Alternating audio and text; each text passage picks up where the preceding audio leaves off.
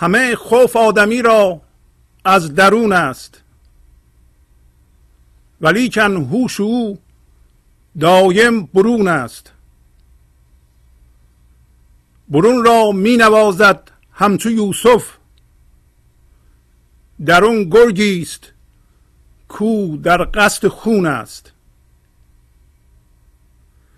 بدرد زهره او گر ببیند. درون را کو بزشتی شکل چون است. بدان زشتی به یک حمله بمیرد. ولیکن آدمی او را زبون است. الف گشته است نون می بایدش ساخت. که تا گردد الف چیزی که نون است. اگر نه خود عنایات خداوند بدیدستی؟ چه امکان سکون است؟ نه عالم بود نه آدم بود نه روحی. که صافی و لطیف و آبگون است. که او را بود حکم و پادشاهی نپنداری که این کار از کنون است. نمی‌گویم که در تقدیر شه بود. حقیقت بود و صد چندین فزون است. خداوندی شمس الدین تبریز ورای هفت چرخ نیلگون است.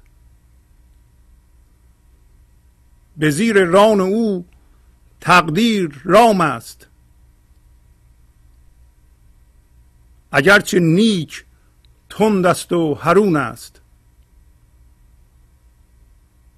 چو عقل کل بویی برد از وی شب و روز از هوس اندر جنون است. که پیش همت او عقل دیده است که همتهای عالی جمله دون است. کدامین سوی جویم خدمتش را که منزلگاه او بالای سون است. هر مشکل که شیران حل نکردند بر او جمله بازی و فسون است. نگفتم هیچ رمزی تا بدانی ز عین حال او اینها شجون است. ایا تبریز خاک توست کهلم که در خاکت عجایب ها فنون است.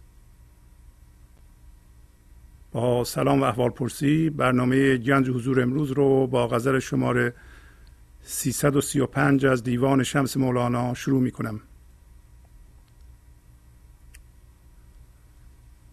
همه خوف آدمی را از درون است ولیکن هوش او دایم برون است. پس مولانا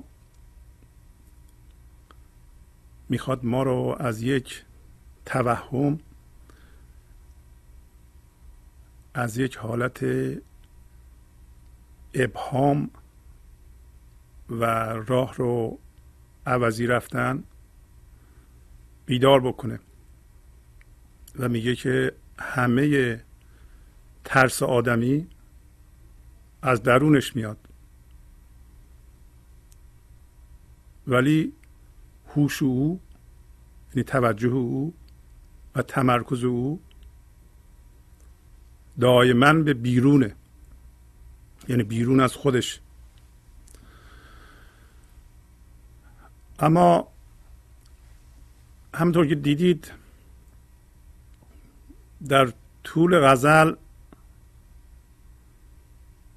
خود رو یا خود اصلی رو برای ما باز می‌کنه. بنابراین ما باید درک کنیم که بیرون از ما چیه حداقل به صورت توصیفی. اگه بخوایم خودمون رو پیدا بکنیم ممکنه بپرسیم که خودمون چی هستیم که البته این سوال لقه برای اینکه خودش میگه که تو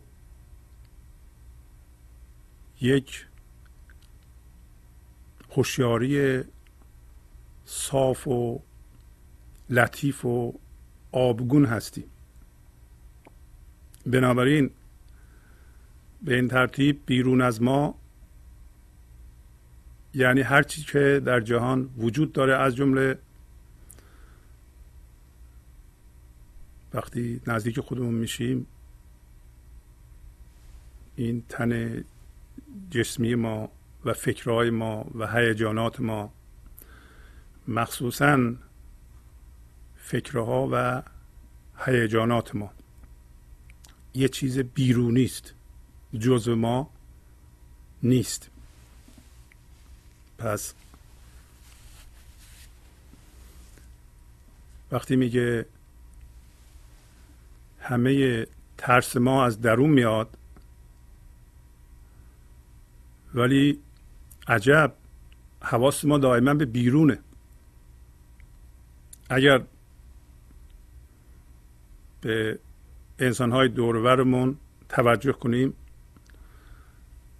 و بعد وقتی اونا رو دیدیم ببینیم که خودمون چجوری زندگی می‌کنیم خواهیم دید که توجه ما دائما به بیرونه. و فرض ما بر اینه که اگر در بیرون وضعیت ها رو تنظیم کنم و آرایش امور در بیرون به وضعی باشه که دلم می‌خواد من به خوشبختی و آرامش خواهم رسید. بنابراین حواس ما به جفت جور کردن چیزها در بیرون تماما و این کار همون اشتباهه. همه خوف آدمی را از درون است.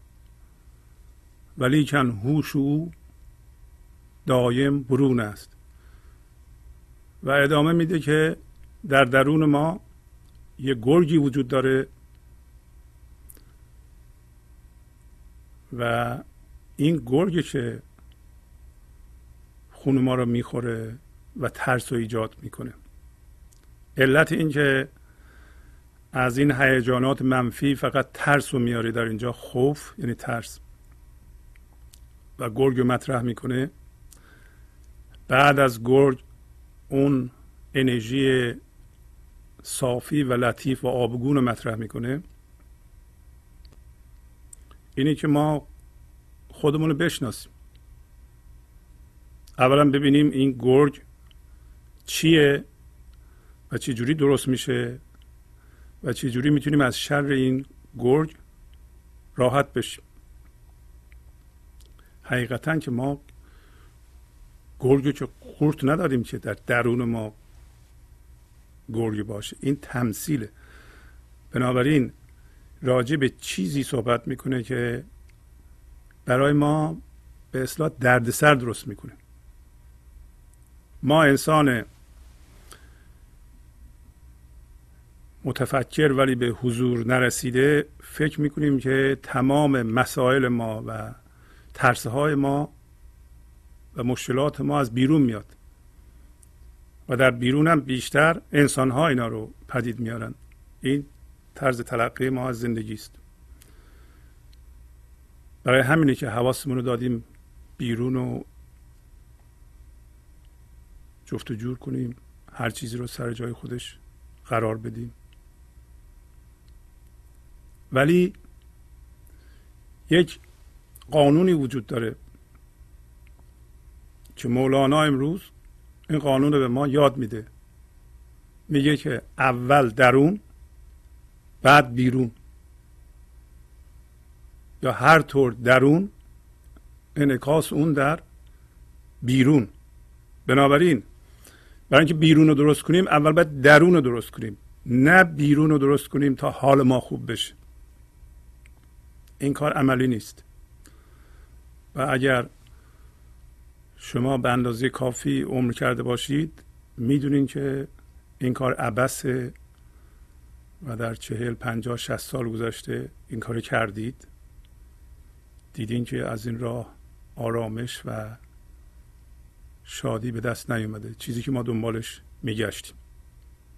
برای ما فکر می‌کنیم که اول باید بیرون درست کنیم بیرون چیزها رو سر جایش خودش قرار بدیم و سعی کنیم که چیزها از حول و حوش و اون آرایشی که ما تنظیم کردیم جاشون عوض نشه. برای اگه بشه زندگی ما به هم می‌خوره. بنابراین داریم بیرون رو کنترل می‌کنیم. و این کنترل پدر ما رو در آورده. برای اینکه در بیرون هر چی رو ما تنظیم می‌کنیم زودی به هم می‌خوره. برای اینکه اینا یعنی اوضاع بیرون بستگی به آدم های دیگه داره. آدم ها هم فکرهای خودشونو دارن ترس های خودشونو دارن کارهای خودشونو دارن. یواش یواش ما می‌بینیم که شیرازه امور از دست ما در داره میره. و ما هم کاری نمی‌تونیم بکنیم. و اگر به این ترتیب که در اینجا نوشته شده عمل کرده باشیم این گرگ که الان توضیح خواهم داد به چه صورت تشکیل میشه پدر ما رو در خواهد آورد. همونطور که تا هم اذیت کرده ما رو. پس هوش ما توجه ما دائما به بیرونه. و همین کار گرگ به وجود میاره. داره میگه برون را می نوازد همچو یوسف. درون گرگی است کو در قصد خون است. پس ما اشتباها برون و عزیزتر از جونمون یا دوست میداریم یا حواسمون هست.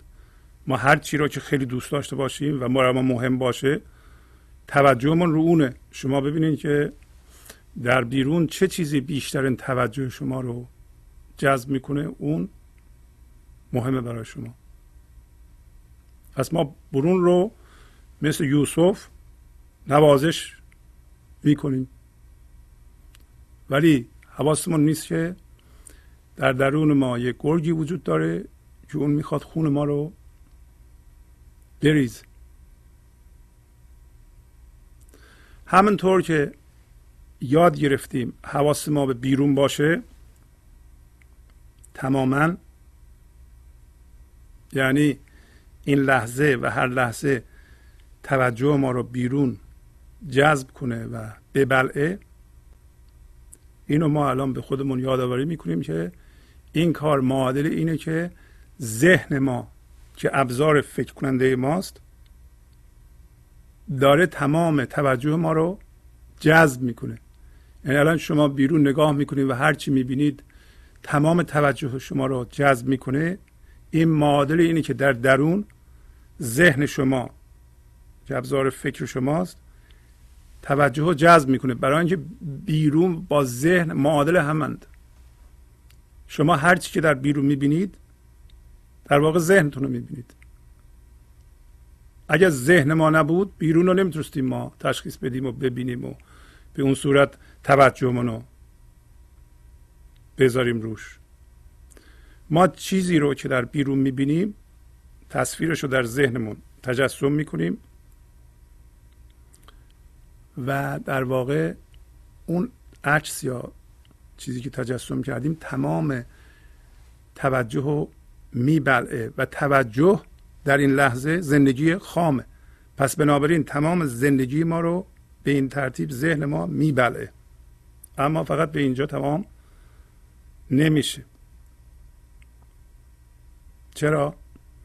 برای اینکه همین که ما این کار رو می‌کنیم یواش یواش در این چیزی که در ذهنمون تجسم می‌کنیم چون اینا چیزهایی که در بیرون برای ما مهم هستند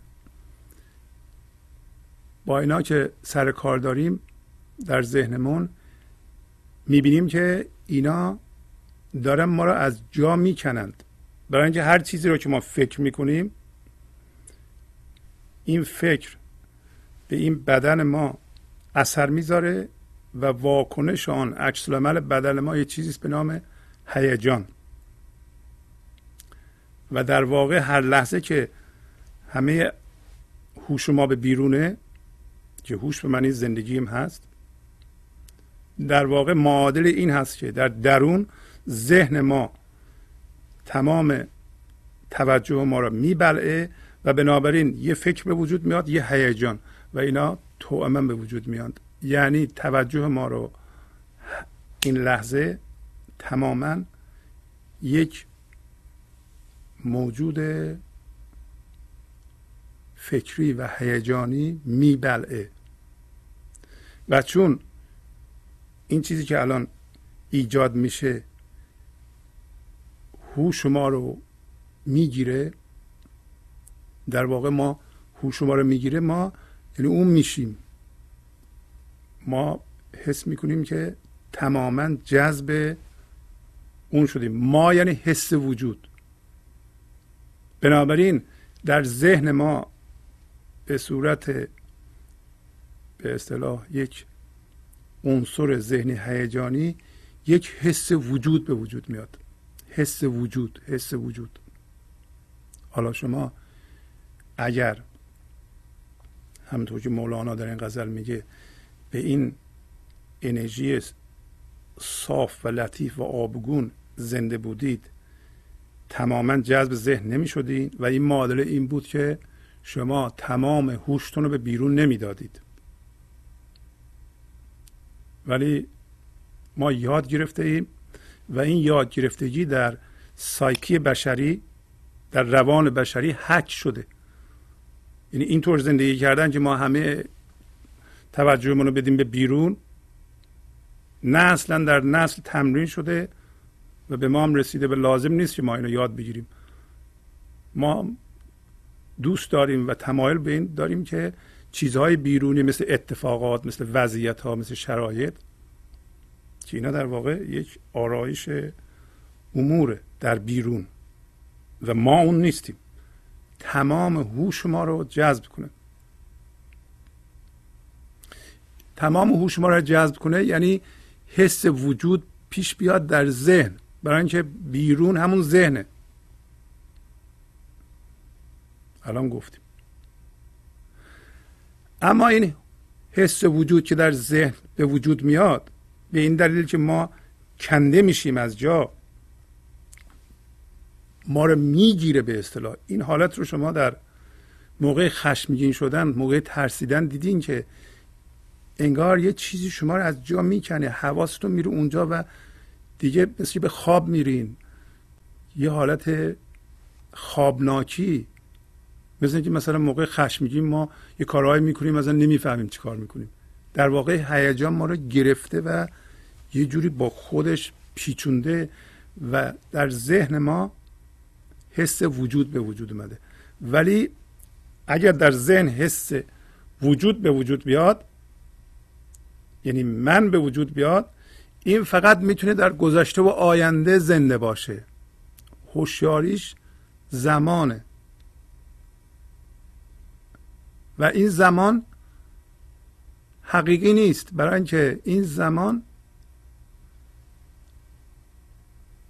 از یه چیز موهومی در واقع به وجود اومده.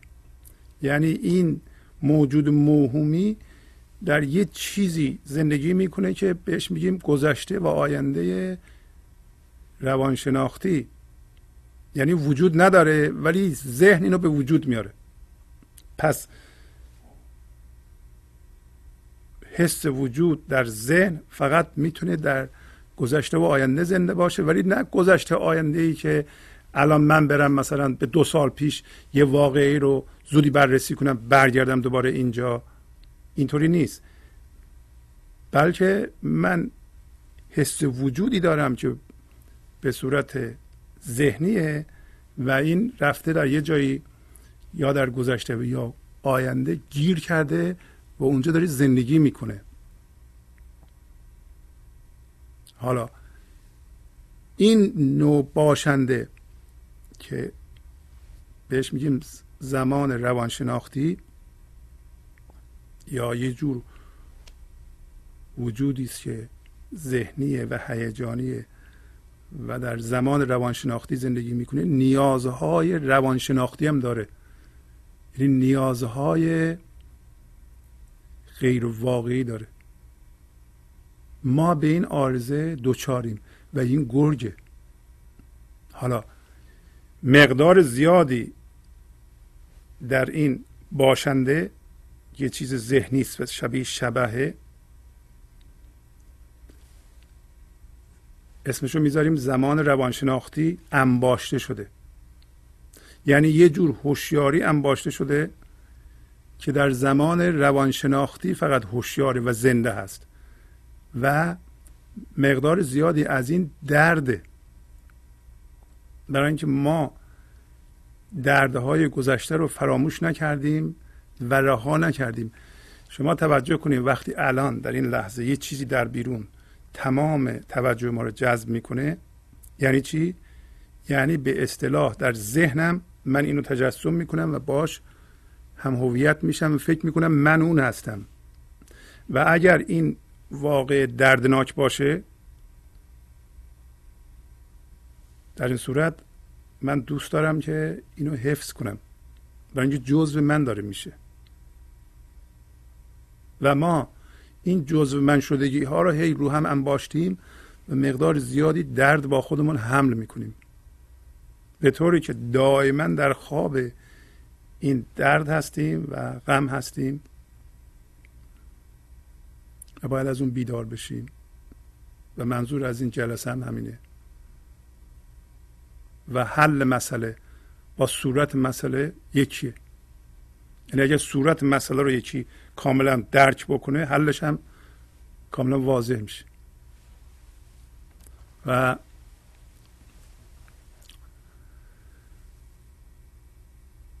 خب واضحه که ما این گرگ رو نمی‌بینیم. برای اینکه باش یکی شدیم. برای دیدن این گرگ باید یه هوشیاری وجود داشته باشه که ذهن بتونه تماشا کنه. این گرگ یه چیز ذهنیه. در ضمن علت اینکه گرگ میگه در زمانهای قدیم که مردم در روستای شهرهای کوچیک زندگی می‌کردن هنوز گرگ میومد و گرسنه بود یا آدم رو میدرید یا گوسفنده رو میدرید. بالاخره گرگ خطرناک بود و خیلی ازش بر نمی اومد. الان هم از این من ذهنی که ما باید بگیم که یه مقدار زیادی درد درش انباشته شده هیچ خیری نمیاد. شما وقتی زمینه عملتون یعنی جایی که عملتون از اون می‌خواد بر بخیزه فکرتون بر بخیزه و مایه قرار بگیره برای فکر. اگر اون درد باشه نمی‌تونه آبادان کننده باشه. در اینجا هم داره میگه. در اینجا یه چیزی تعریف می‌کنه به نام شمس تبریزی. شمس تبریزی همون انرژی من اسمشو می‌ذارم انرژی. اسمشو شما می‌تونید بذارین. زندگی نیروی زندگی. اصلا بهتر اسم روش نذاریم. به این علت اسم نمی‌ذاره. روشی برای که وقتی اسم می‌ذاریم ذهن اینو می‌گیره و یه مفهوم می‌کنه. تو جعبه می‌ذاره می‌ذاره تو تاخت. فکر می‌کنه شناخت. اینطوری که به اصطلاح با نماد صحبت می‌کنه. مولانا اسمشو می‌ذاره شمس تبریزی. و جایی که این شمس تبریزی برمیخیزه اسمشو می‌ذاره تبریز. و منظور از تبریز که میگه؟ خاک تو سرمه چشم منه برای اینکه نور میده به چشم من. منظوری واقعا تبریز مکانی نیست که در آذربایجان هست بلکه سمبولیک داره صحبت می‌کنه.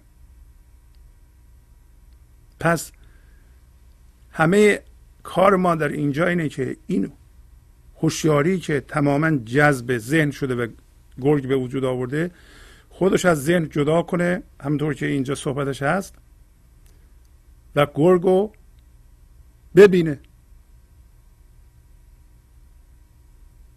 و در این حالت به طور اتوماتیک رویدادهای بیرون تمام توجه ما رو جذب نخواهند کرد. این یه علامتش. پس بنابراین شما با رویدادها هم هویت نخواهید شد. رویدادها شما را اذیت نخواهند کرد. شما زنده به زندگی در این لحظه خواهیم بود. رویدادها هم اتفاق خواهند افتاد و شما اون رو تماشا می‌کنید و هر کاری که از دستتون برمیاد می‌کنید. نمیادم شما رو نمیترسونند. نکته سر اینه که ترس ما از رویدادهای بیرون نمیاد. ترس ما به وسیله این باشنده ذهنی ایجاد میشه که ناشی از دادن همه توجهمون به بیرونه. و ما باید درون رو درست کنیم تا بیرون درست بشه. اینم یاد می‌گیریم این قانونو ما نباید راه رو عکس بریم. بریم بیرون کار کنیم فکر کنیم درون ما شاد میشه.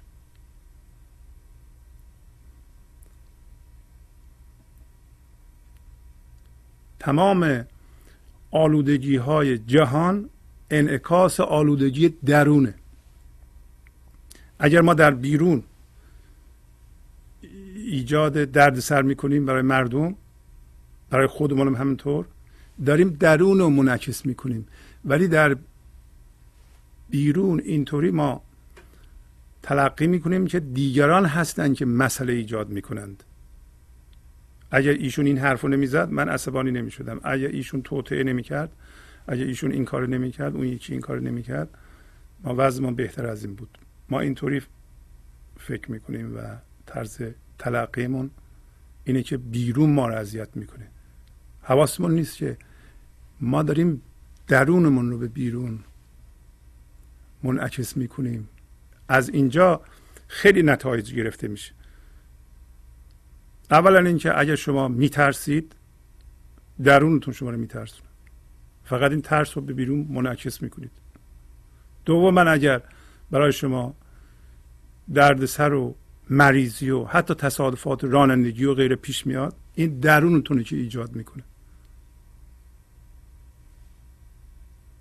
این باور کردنی نیست ولی واقعا اینطوره. حتی کارهایی مثل چشم زدن که ما فکر می‌کنیم دیگران چشم می‌زنند نیروی چشم زنندگی در خود ماست که فورا اسفند دود می‌کنیم. اگر مرتب مسئله برای شما پیش میاد یا گاه و بیگاه تصادف می‌کنید این من ذهنی شماست که داره این کارا رو می‌کنه. و و چجوری به وجود میاد؟ با دادن تمام توجه زنده زندگی به بیرون. حالا ما یاد می‌گیریم که درونمون رو تماشا بکنیم. برای اینکه درونمون تماشا کنیم می‌خوایم ببینیم که آیا یک حضور ناظر در خودمون می‌تونیم ایجاد کنیم؟ شما کافیه این لحظه رو یا اتفاق این لحظه رو بپذیرید. بلا فاصله در درون شما یک بود دیگه پیدا میشه که قبلا جذب ذهن می‌شد. جذب بیرون می‌شد. هیچ فرق نمی‌کنه بگین جذب بیرون میشه یا جذب ذهن میشه.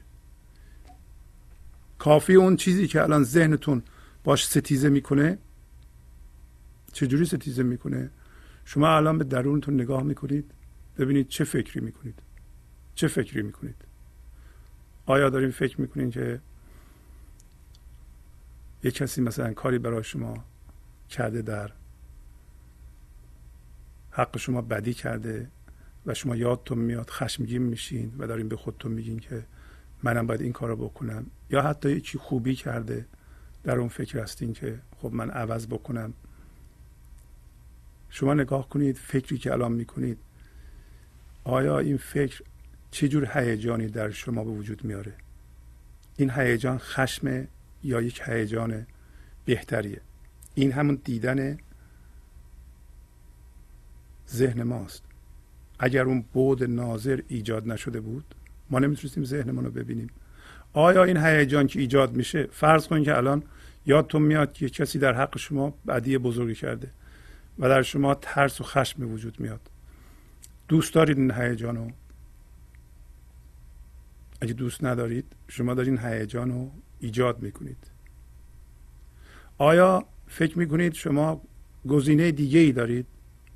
انتخاب دیگه می‌تونید داشته باشید.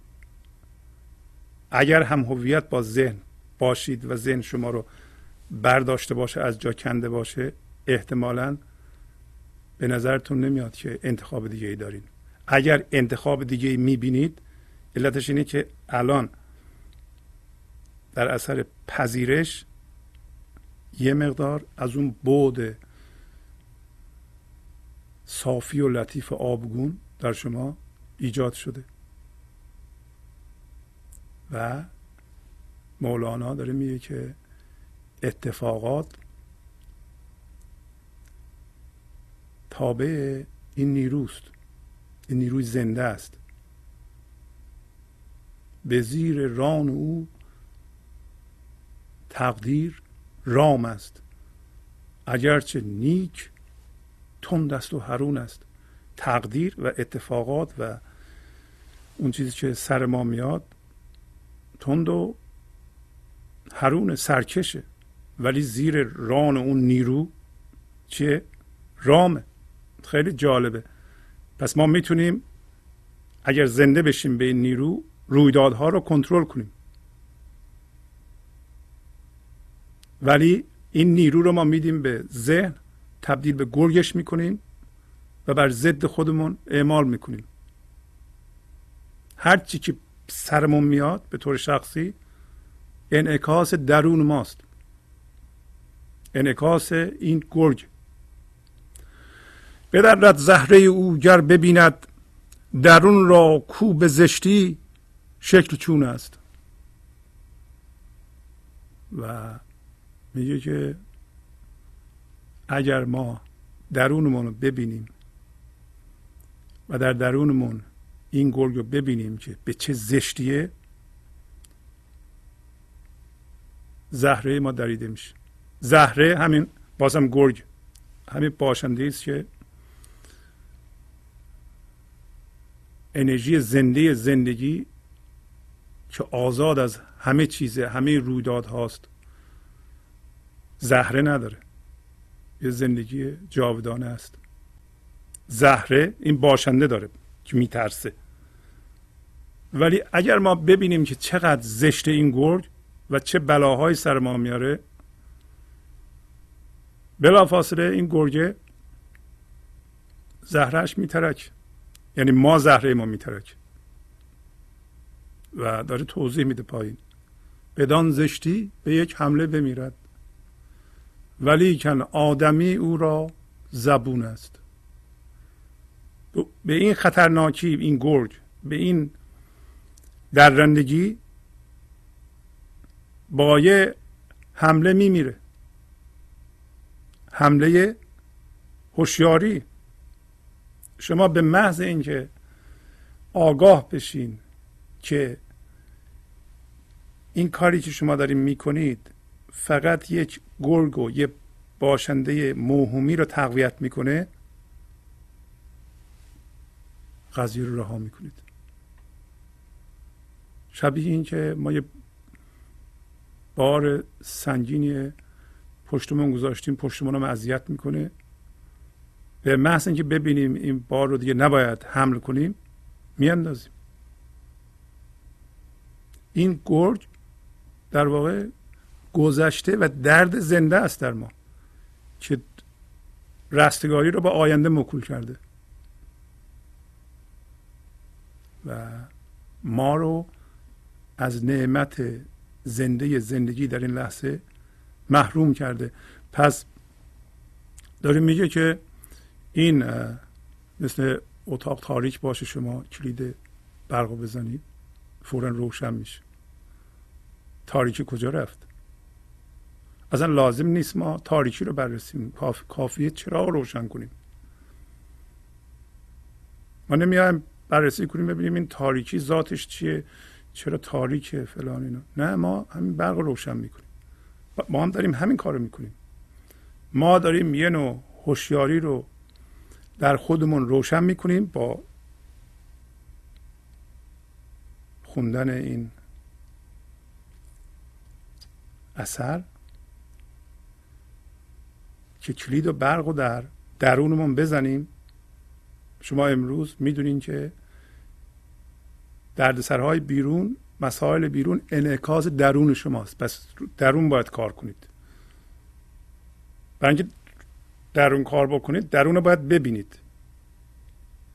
یعنی تماشا کنید فکراتون و هیجاناتتون و واکنشاتون و ببینید که چجوری این حال شما رو به هم می‌زنه. چجوری می‌تونید تماشا کنید؟ وقتی که الان داره میگه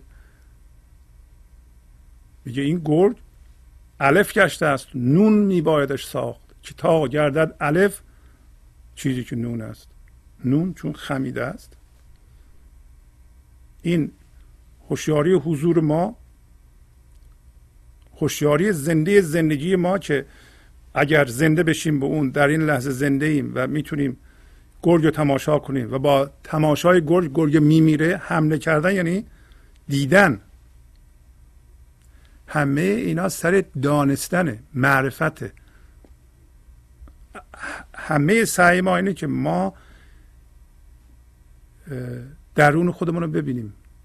ببینیم چه اتفاق میفته. جیج نشیم که در فکر و در هیجان و در واکنش هامون و اینا ما رو ببرند. یک زمینه آرامشی در ما به وجود بیاد که این زمینه آرامش خودش بیننده است و خودش داننده است. و فکرهامون اون تغذیه بکنه. و در این صورت اگر ما زنده بشیم به این انرژی صافی و لطیف و آبگون یعنی شبیه آب در این صورت در ذهنمون دیگه ما حس وجود به وجود نمیاریم و حس وجود رو بر اساس این می‌کنیم. پس میگه این گرگ قد دلم کرده. یعنی شده ما. این درد که ما با خودمون حمله می‌کنیم گاهی اوقات برمیخیزه و میشینه تو ذهن ما و تظاهر می‌کنه که ما اون هستیم و ما فکرهای بسیار بسیار بد می‌کنیم. دردآور می‌کنیم. این فکرها همه راجع به بیرونه راجع به دوستامونه راجع به فامیلامونه راجع به بچه هامونه راجع به به طور کلی مردم در بیرونه. پس این زمینه برخواستن فکرها ما میشه که ما نمی‌تونیم اگر یه چیز خارجی خطرناک شبیه گرگ اختیار فکر ما رو به دست بگیره چجوری می‌تونیم خلاق و سازنده باشیم در بیرون؟ پس میگه این قد دلم کرده این باید نون بشه یعنی تسلیم بشه بره دنبال کارش و که تا گردد الف چیزی که نون است. اون یکی انرژی قد دلم کنه در ما. میگه یا تو این کار می‌کنی یا نمی‌کنی این حرفا رو زدیم. اگر نکنی اگر نه خود عنایات خداوند بدیدستی چه امکان سکون است. اگر نکنی هم توجهات خدایی داره تو رو تماشا می‌کنه.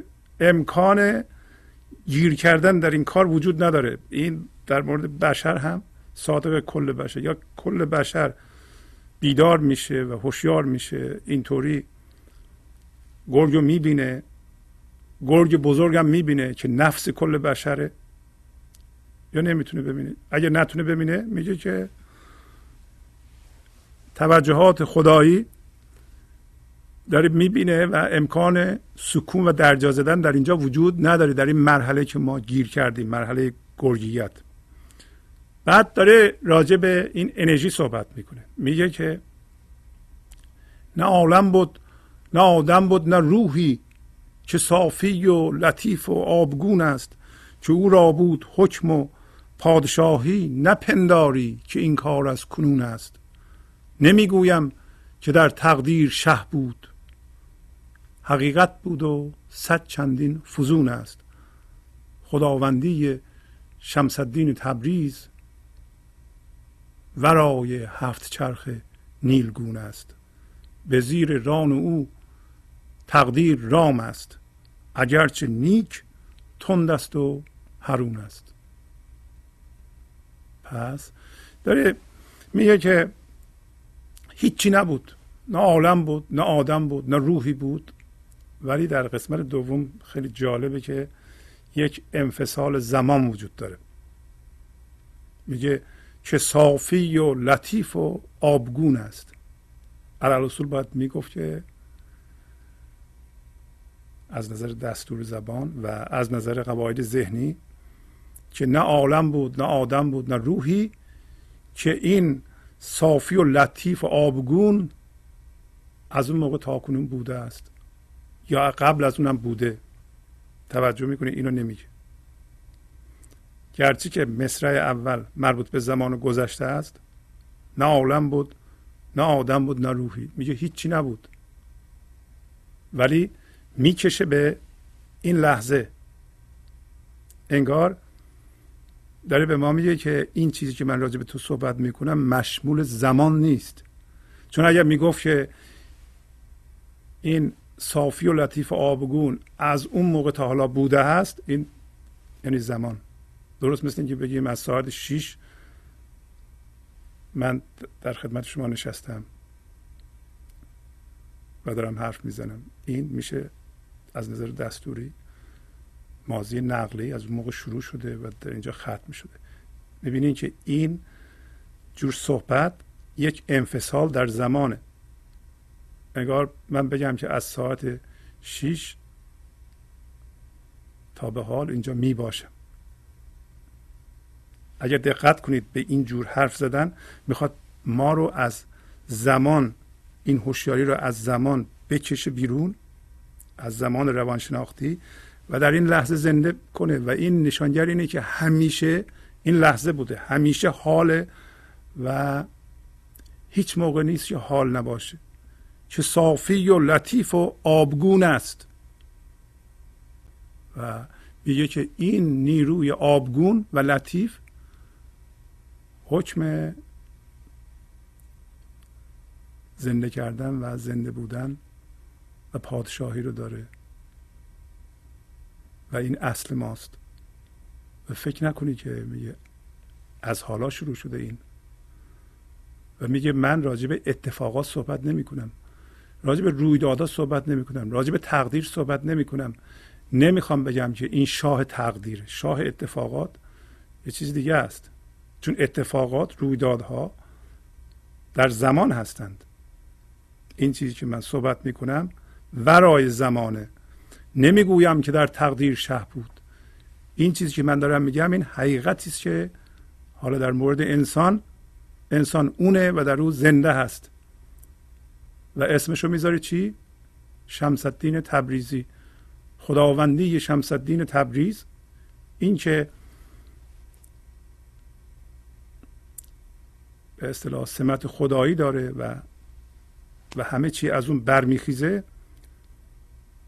ورای هفت چرخ نیلگونه. هفت چرخ نیلگون همون هفت اختره که اتفاقات و رویدادها رو به اون نسبت میدن و با این شعر یعنی می‌خواد بگه که اتفاقات به اون بستگی دارن. اون به اتفاقات بستگی نداره. بعد میگه که زیر ران او تقدیر رام رویدادها تا اینجا که به ما مربوط میشه رویدادهایی که به شما اتفاق میفته زیر ران این انرژی که شما باشین رام. رویدادها نمی‌تونن شما رو زیر سلطه بگیرند و شما درمانده رویدادها بشید مگر اینکه با رویداد یکی بشید رویداد بشید. و این میشه ذهن و اون موقع هرچی که فکر می‌کنید اون میشید. هرچی که فکر می‌کنید که سرتون خواهد اومد خواهد اومد. اگر شما فکر می‌کنید اتفاق بدی برای شما خواهد افتاد حتما خواهد افتاد. و شما دارین این انرژی بزرگ و نیرومند رو دارین اعمال می‌کنین در ذهنتون که این اتفاق برای شما به وجود بیاره. اگر شما تجسم اینو دارین که یک آدم چاقی هستین هیچ موقع لاغر نخواهید شد. برای هر لحظه این نیرو رو دارین صرف می‌کنین که آدم چاقی بشید بهترین چیز اینه که این لحظه رو بپذیریم و زنده بشیم و فکرامون رو انتخاب کنیم. نه اینکه فکرها خودشون خودشون رو انتخاب کنند. ما الان گیج فکر و هیجانمون هستیم و واکنشمون. گیج فکر و هیجان و واکنش یعنی ترس. هر واکنشی که ما نشون میدیم منفی یعنی ترس.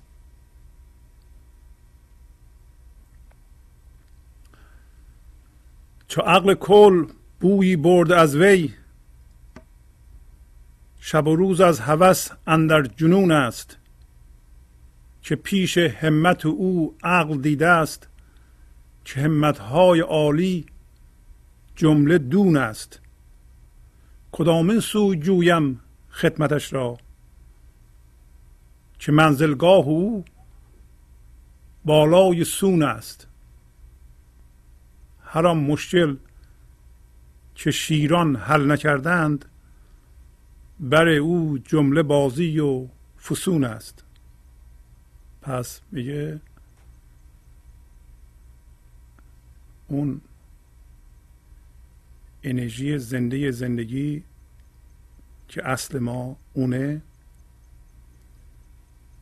و خردم از اونجا میاد بیرون و خرد به وسیله ما به این جهان می‌تونه متولد بشه و حالت مادی شده یا به فکر در آمده یا در نیامده این خرد که اسمشو می‌ذاره عقل کل هر دانشی که در جهان وجود داره هر قانونی که در جهان وجود داره و داره کار می‌کنه و این کائنات رو میچرخونه میگه که این فقط بویی از اون برده و به این دلیله که مخصوصا عقل ما شب و روز در جنونه برای اینکه به اون برسه. ولی عقل فعلی ما اگر دیوانگی می‌کنه و این کارهای عجیب غریب به وجود میاره که عاقلانه نیست فقط به این علتی که می‌خواد به اون برسه. برای اینکه بویی از اون برده. تمام کارهایی که حتی من ذهنی می‌کنه عبس به خاطر اینه که چشیده این مزه رو و می‌خواد دوباره ما به اونجا برسیم. ولی کارهای من ذهنی به صورتی که انجام میده بیهوده است به اونجا نمی‌رسه. بعد میگه چرا به طور کلی داره صحبت می‌کنه. عقل کل دیده که پیش خواسته های او خواسته های عالی این عالم بزرگترین دانشمندان بزرگترین عارفان هر کسی که در این جهان وجود داره در پیش خواست او البته خواست او هم به وسیله انسان کاملا به حضور رسیده می‌تونه بیان بشه.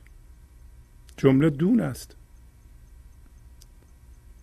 پس در مقابل همت او اراده او و خواست او و پیشنهاد او و جوشش خرد از او بزرگترین همت ها عقل ها در این جهان پست. چرا پسته؟ برای اینکه هر راه حلی مخصوصا در مورد ما انسان ها از این فضای آرامش و عشق بلند میشه.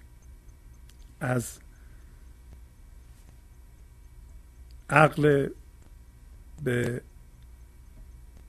ثبوت رسیده و جامد بر نمیخیزه. ما باید زنده بشیم به اون فضای عشق تا ازش راه حل عشقی به دست میاد. و داره میگه که من الان می‌خوام خدمت اون بکنم کدامه سوی جویم خدمتش را؟ از کدوم جهت برم که به خدمتش برسم و خدمت او رو بکنم؟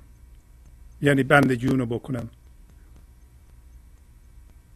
برای اینکه منزلگاه او بالای جهت سون یعنی جهت. پس منزلگاه این انرژی در درون ذهن و درون جهت نیست. پس ذهن این انرژی رو نمی‌تونه بشناسه. اگه ما با ذهن بریم به اون نمی‌رسیم. بهترین راه حل برای ما اینه که این لحظه رو دوست خودمون بکنیم. با این لحظه با ذات این لحظه اون انرژی یکیست. اگه با این لحظه رفیق بشیم ستیزه نکنیم با این لحظه. ما به اون انرژی دسترسی داریم. پس ما این لحظه با این لحظه رفیق میشیم و عمل می‌کنیم. دوباره با این لحظه رفیق میشیم عمل می‌کنیم. با این لحظه رفیق میشیم. یعنی میپذیریم عمل می‌کنیم. همین که میپذیریم عمل می‌کنیم انرژی و خرد اون لطیف و آبگون در ما کار می‌کنه. میپذیریم عمل می‌کنیم و این به طور معجزه آسا در مدت کوتاه زندگی ما رو عوض می‌کنه و داره میگه که هر مشکلی رو که شیران نتونستن حل کنند شیران کسایی که قدرتمند هستند در این جهان فعلا رهبران و رؤسای جمهور دنیا که قدرت دستشونه میگه یا عاقلان دنیا. اگر نتونستن این مشکلات حل کنند پیش او بازی و فسونه. پس ما در سطح شخصی می‌تونیم اینو اعمال بکنیم در سطح عمومی و مملکتی می‌تونیم اعمال بکنیم در سطح جهانی می‌تونیم اعمال بکنیم. قامزترین مشکلات جهان که در عرض دویست سال گذشته هزار سال گذشته شیران نتونستن حل کنند. فضای عشقی و زمینه آرامش می‌تونه حل کنه. پس این راه حل از اون زمینه عشق و آرامش برمیخیزه. نه از زمین درد. نه اینکه من درونم آلوده و ناراحته در ضمن می‌خوام مشکلات جهانم حل کنم. نمیشه این. برای همین میگه که هیچ رمزی به تو نگفتم تا بدونی از عین حال او از عین حال او یعنی عین اون بشی خود اون بشی نه این گرگ بشی. این چیزهایی که من میگم اینا غم و غصه است شجون یعنی اندوه. پس ما می‌خواهیم به عین حال او برسیم. عین حال او به وسیله ما بیان میشه. این موقعی است که ما در اون فضای عشقی هستیم. زنده به عشق هستیم. زنده به زندگی زنده این لحظه هستیم و فکرهامون رو تماشا می‌کنیم و فکرهامون ما رو نمی‌برند. اینطوری نیست که ما همه توجهمون به بیرون جذب میشه و ما میشیم فکرهامون و قربانی فکرهایی هستیم که در این لحظه از ذهنمون میگذره و هیچ کنترل رو اونا نداریم و فراوان آن آدم هایی که دائما بیرون و ملامت می‌کنن در حالی که درونشون آلوده است. درونشون رو با این فکر کردن آلوده می‌کنند. ولی در کنترل فکرهاشون نیستند. در کنترل واکنش هاشون نیستند. فکر می‌کنن. هیجان منفی بهشون دست میده واکنش منفی می‌کنن. دوباره آلوده می‌کنن درونشون. آلوده رو آلوده تر می‌کنن. فکر می‌کنن که با واکنش منفی می‌تونن بیرون رو یه ذره عوض بکنند و اگه بیرون عوض کنن درونشون بهتر میشه ولی نمیشه. پس داره میگه که تبریز خاک تبریز خاک تبریز کجاست؟ گفتیم سمبولیک. همون جایی است که شمس تبریزی از اونجا بلند میشه. یعنی فضایی که این انرژی برمیخیزه که گفت صافی و لطیف آبگونه و همیشه زنده در این لحظه هست خاک تبریز. میگه این سرمه چشم منه. سرمه رو قدیم به چشم میمالیدن که چشم رو پرنورتر بکنه. میگه این چشم منو پر نور می‌کنه. نور چشم من از خاک تبریز برای اینکه در این خاک که چیزهای عجایب رخ میده. چیزهای عجایب در مورد ما انسان ها حل مشکلات عجیب غریب ماست که ما توش گیر کردیم. مشکلات انسانی روابط انسانی که این همه درد به وجود میاره و ما قادر به حل اونا نیستیم. درد میگه خاک تبریز اینجور عجایب ها شبیه فن. یعنی افسانه است یعنی بازیه یعنی چیز کوچولویه. فن مثل فن کشتی. در خاک تبریز زور آدم واقعا زیاد میشه. نه اینکه فن بزنه. حقیقتا نیرومند میشه برای اینکه در اون موقع هوشیاری عشقی و خرد ما رو راهنمایی می‌کنه. از بدین در وقت باقی مونده یه قصه کوتاهی از مصنوی بخونیم. قصه مربوط هست به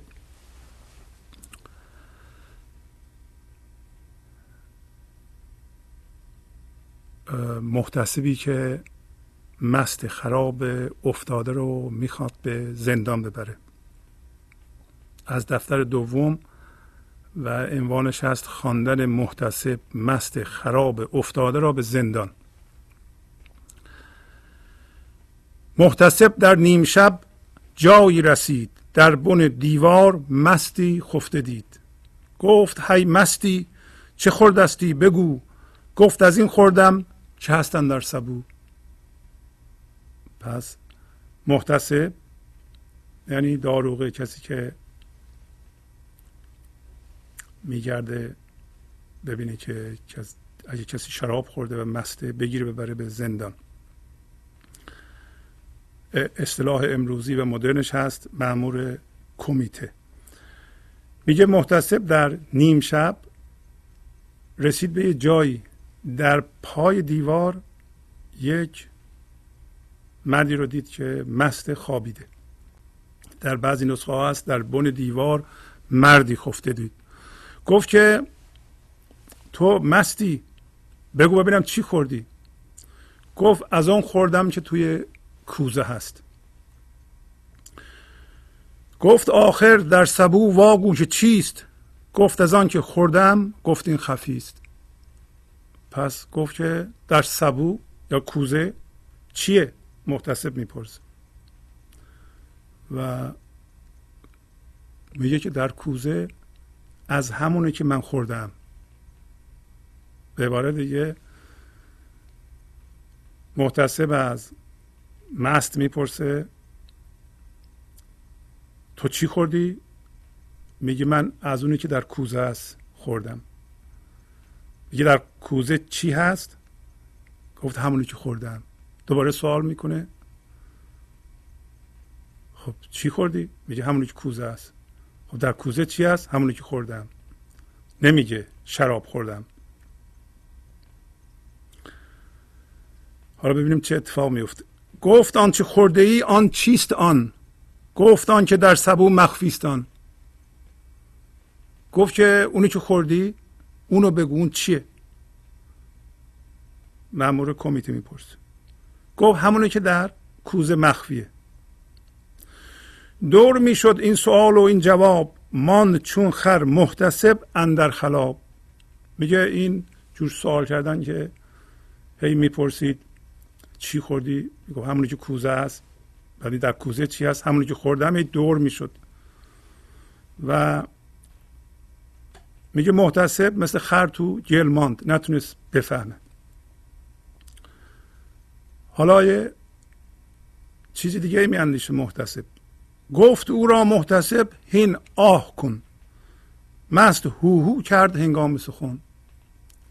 پس محتسب بهش میگه که حالا تو آه کن من از این نفست بفهمم که شراب خوردی یا نه بوشو بفهمم. حالا مست میگه هو هو کرد هنگام سخن. موقع سخن گفتن شروع کرد به هو هو کردن. هو هو کردن یعنی همین انرژی خدایی را که صحبت کردیم بیان کردن و در ضمن هو هو یعنی خدا خدا به عبارتی مست شروع کرد به اظهار شادی و اظهار به اصطلاح اون عنصر خداییش. حالا داروغه میگه. گفت گفتم آه کن هو می‌کنی. گفت من شاد و تو از غم منحنی. به اصطلاح مأمور کمیته میگه که من بهش میگم آه کن تو هو می‌کنی.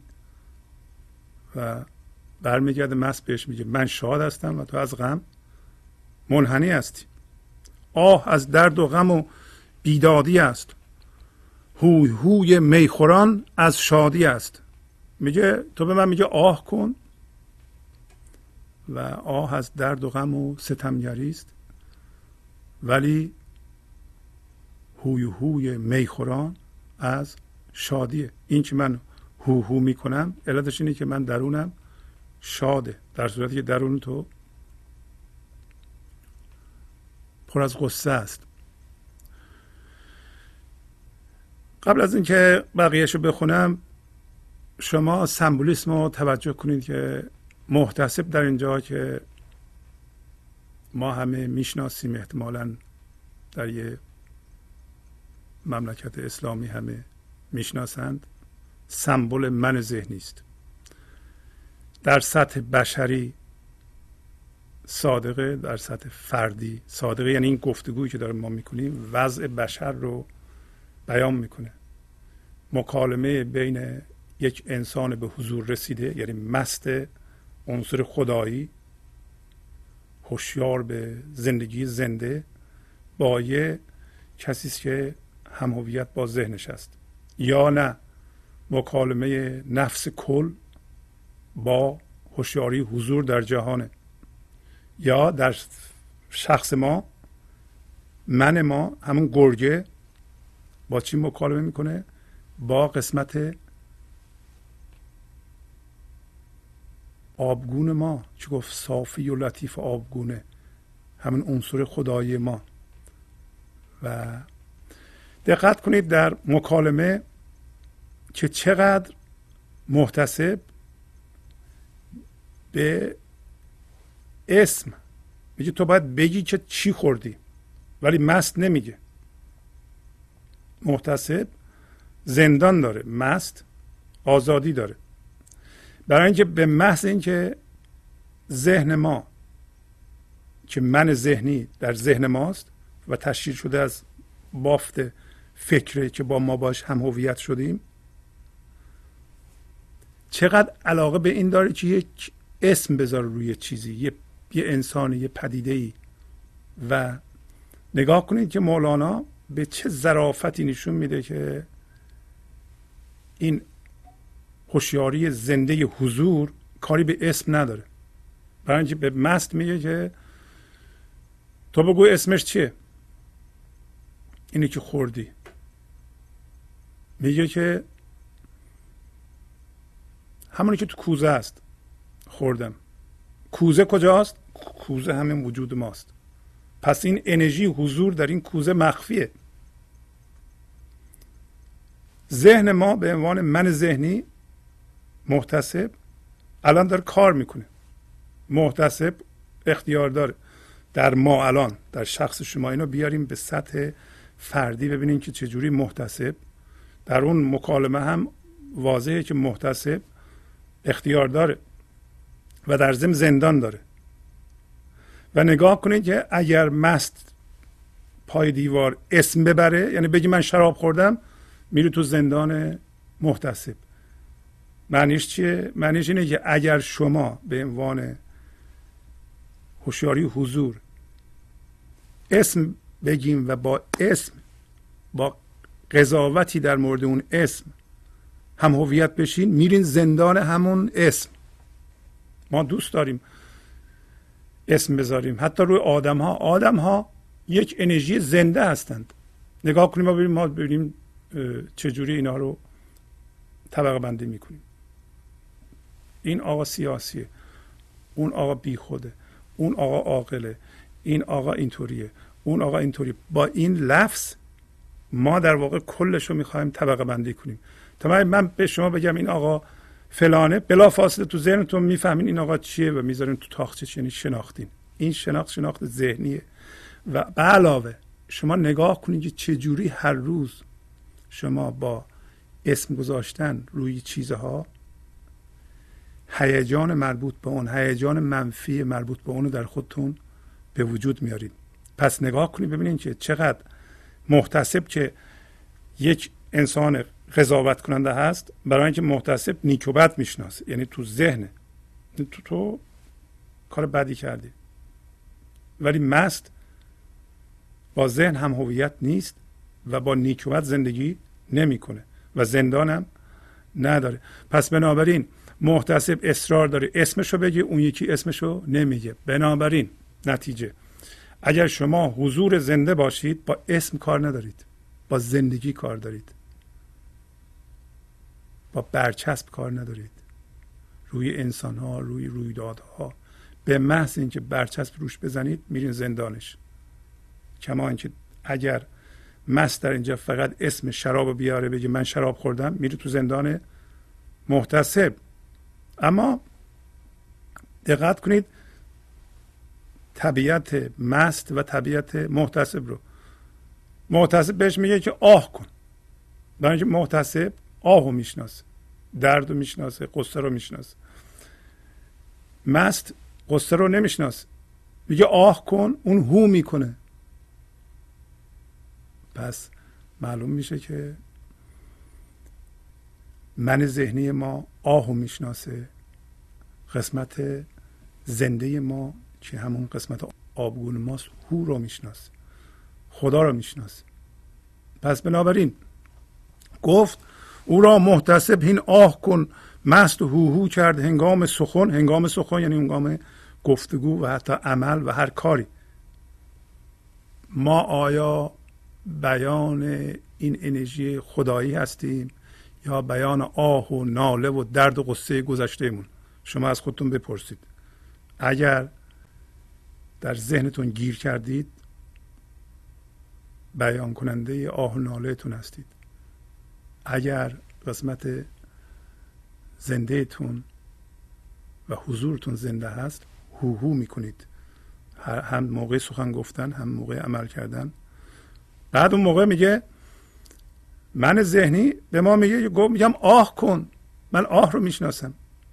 تو هو می‌کنی؟ گفت من شاد و تو از غم منحنی آه از درد و غم و بیدادی است. هوی هوی میخوران از شادی است. محتسب گفت این ندانم خیز خیز معرفت متراش و بگذار این ستیز. پس محتسب به مس میگه که این چیزها رو من نمی‌فهمم. پاشو. پاشو و سواد تو رخ ما نکش و این ستیز رو بگذار. دقت می‌کنین که محتسبه که میستیزه و من ذهنی که میستیزه درست اون قسمتی از ما که میستیزه به دیگران میگه ستیزه نکن. به مست میگه ستیزه نکن. پس ما به عنوان این منیت و من ذهنی که میستیزیم با قسمت خداییمون برای اینکه عین وجود منیت و من ذهنی ستیزه با قسمت خدایی ماست. در عین حال که می ستیزه به دیگران به مست میگه ستیزه نکن. محتسب گفتی ندانم. خیز خیز معرفت متراش. اتفاقا معرفت یعنی آگاهی حضور هوشیاری حضور و بنابراین هوشیاری حضور در من ذهنی نیست. به علاوه ستیزه هست. هر دوی اینها می‌بینید که من ذهنی ادعای بی خود می‌کنه. برای اینکه از یه طرف میگه من معرفت دارم برای اینکه به اون به مست میگه معرفت مطرش در حالی که مست معدن معرفته. یعنی قسمت منیت ما به قسمت حضور ما میگه که معرفت متراش در حالی که اصلا من ذهنی معرفت نداره عرفان نمی‌شناسه شناخت خدا نمی‌شناسه. و به علاوه ستیزه می‌کنه گردن اون یکی میاندازه. به مست میگه ستیزه نکن. بعد گفت رو تو از کجا من از کجا؟ گفت مستی خیز تا زندان بیا. پس مست بهش میگه که برو دنبال کارت تو از کجا من از کجا. و این قسمت حضور ما یک سرچشمه خدایی داره. قسمت منیت ما یه زمینه دیگه ایه. میگه تو از کجا من از کجا ما با هم خیلی فرق داریم. محتسب بهش میگه که مستی تو پاشو بریم زندان. این حرفا من سرم نمیشه. گفت مست محتسب بگذار و رو. از برهنه کی توان بردن گرو؟ پس مست به محتسب میگه که بگذار برو دنبال کارت برای اینکه تو از آدم لخت گروگان نمی‌تونی ببری. درستم هست.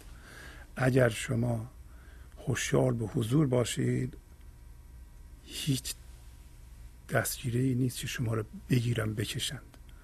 ذهن شما نمی‌تونه شما رو بگیره و بکشه. این طمع و حرس در ماست. برای همینه که اول مولانا گفت درون رو درست کن. اگر شما درونتون درست بشه و این اوریانی هوشیاری حضور رو ما حس کنیم زندگی زنده رو و زندگی زنده و این هوشی که میره به بیرون به صورت هرس به صورت طمع به صورت ستیزه به صورت کینه به صورت رنجش ها. اگر این نباشه اینا دستگیره نداریم ما رو بگیرن ما رو بکشن. پس بنابراین محتسب میگه که تو از لخت چه چیز رو می‌خوای گروگان ببری؟ گر مرا خود قوت رفتم بودی خانه خود رفتمی وین کی شدی؟ من اگر با عقل و با امکانمی همچو شیخان بر سر دکانمی پس میگه اگر من توجه کنید که مست قسمت زنده ماست.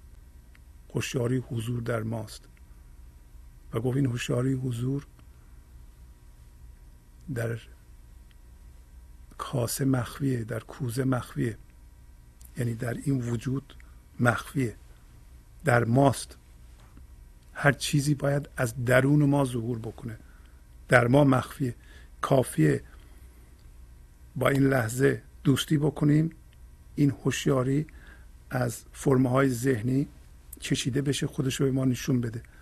بعد داره میگه که اگر من قوت رفتن داشتم مست میگه که من خونه خودم می‌رفتم. این اتفاق اصلا نمیافتاد که تو منو بیای ببینی. این معنیش اینه که اگر هوشیاری حضور در جهان می‌خواست که حقیقتا و طبیعتا بره من ذهنی بشه دیگه هوشیاری ذهنی باقی نمونده بود. بعد مولانا میگه که اگر ما با من با از زبان مست با عقل و امکان بودم مانند شیخ ها می اومدم چیکار می‌کردم؟ بر سر دکان فروختن همون انرژی خدایی می شدم پس این انرژی خدایی در ما باید در درون زنده بشه در فرد فرد ما از بیرون نمیشه خرید.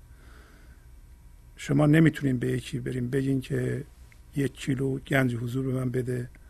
این گنج حضور و انرژی صافی آبگون لطیف از درون هر کسی برمیخیزه و خودش رو موقعی برای اولین بار نشون میده که یک لحظه ما با این لحظه رفیق بشیم و بپذیریم و بر اساس این پذیرش عمل بکنیم حرف بزنیم.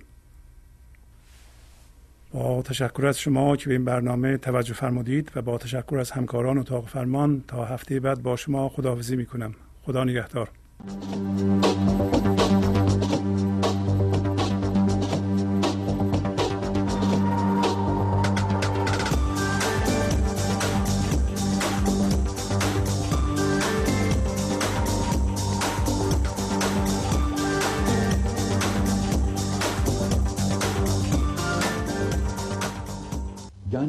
حضور.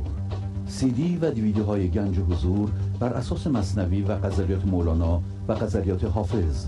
برای برخورداری از زنده بودن زندگی این لحظه و حس فضای پذیرش و آرامش نامحدود این لحظه برای حس شادی آرامش طبیعی درونی و بروز عشق در شما. برای سلامتی تن ذهن و لطیف کردن احساس شما. برای خلاص شدن از مسائل زندگی توهمات ذهنی بی‌حوصلگی دلمردگی بی انرژی بودن. و رسیدن به حالت شادی طبیعی. برای شناخت معانی زندگی ساز نوشته های مولانا و حافظ در مدت کوتاه. برای سفارش در آمریکا با تلفن 818 970 3345 تماس بگیرید.